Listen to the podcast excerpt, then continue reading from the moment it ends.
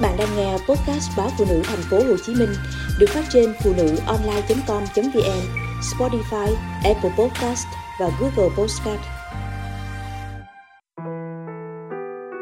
Ly hôn rồi vẫn không thoát phái đoàn nhà chồng. Nhìn đoàn khách không mời mà đến đầy hăm hở, chị thấy bực mình. Đoàn khách này, nói thẳng là chị không muốn nhìn thấy họ thêm một lần nào trong đời.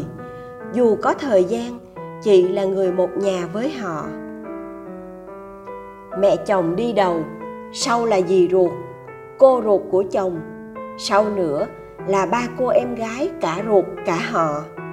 À, là vậy, nhưng cũ, vì họ là bà con của chồng cũ. Ai cũng đằng đằng khí thế, như muốn xẻ chị ra làm mấy mảnh. Chị ngồi xuống ghế đá trước công viên tiểu khu, không hề có ý định mời lên nhà. Ai nói chị vô duyên vô phép, chị chịu. Cái chính là chị không muốn nhà mình bị dòm ngó xáo trộn bởi những con người này. Chị đã quá hiểu và ngán ngẩm. Một thời gian dài, chị đã sống chung với họ và chịu đựng tới kiệt sức. Nhất là thời gian chị quyết định ly hôn. Chồng chị ngoại tình, cô nhân tình bé nhỏ tìm đến nhà đánh ghen ầm ĩ, chị mới biết chuyện. Và người có lỗi là chị, vì họ nói làm vợ mà không biết chăm sóc chồng nên nó mới đi tìm vui bên ngoài. Chắc là phải ăn ở sao chồng nó mới chán. Và bao lầm lỗi đều do chị, rằng đàn bà phải ở nhà cơm nước, nội trợ, chăm chồng nuôi con. Có kiểu đâu đàn bà cứ sáng chiều váy ngắn áo dài tung tăng. Tội của chị rất nhiều, cả tội biết lái xe hơi trước chồng, được đi nước ngoài trước chồng. Thời gian đầu chị chỉ biết im lặng, nhưng càng ngày chị càng phải chịu những quá đáng.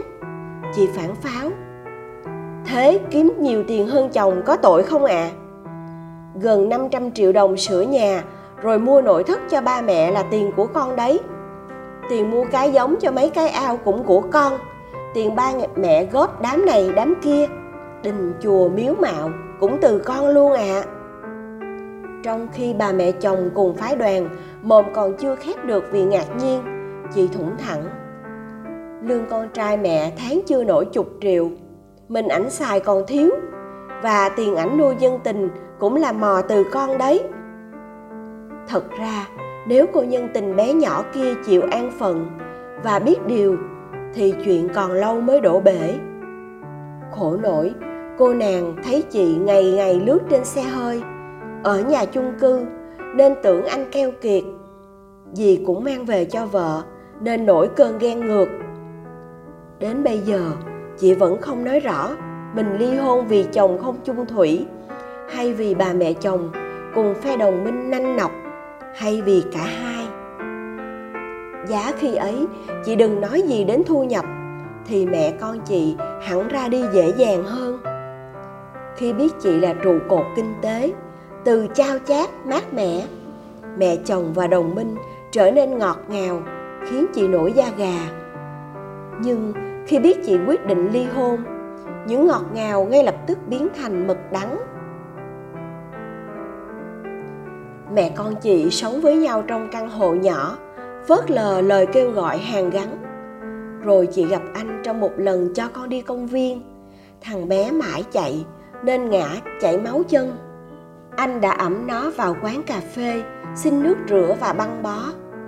Thằng bé quấn anh, bám anh hơn với ba ruột, vì ba ruột nó có bao giờ đút cho nó miếng cơm, ẵm nó khi nó ốm sốt. Chắc phái đoàn này nghe tin chị sắp lấy chồng nên kéo tới ăn vạ gì đây.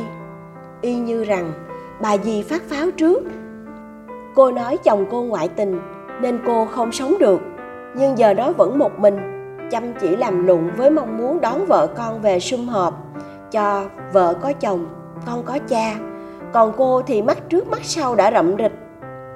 Có nhẽ cô cũng để dành sẵn rồi nên kiếm cớ bỏ chồng để theo trai. Chị cười nhạt. Dù đã là người cũ của nhau từ 3 năm trước, nhưng mẹ chồng cũ vẫn nuối tiếc cái mỏ vàng là chị. Bà và phe đồng minh vẫn đinh ninh chị sống chết gì cũng là người nhà họ, một ngày nào đó sẽ ngoan ngoãn quay về.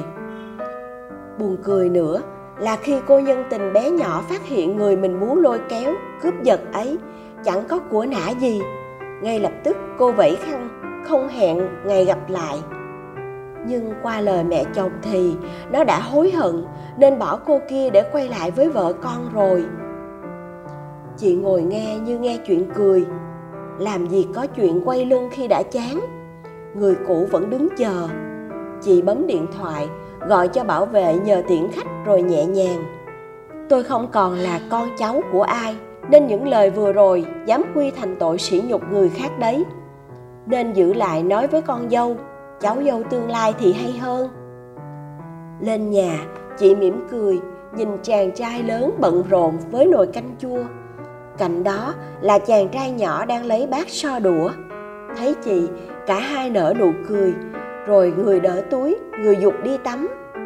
Khung cảnh ấm áp, bình yên khiến chị quăng chuyện vừa nãy ra sau đầu. Thôi thì cứ coi như vừa đi qua một cánh đồng khô cạn, nứt nẻ, để thấy quý hơn khi gặp cánh đồng vàng.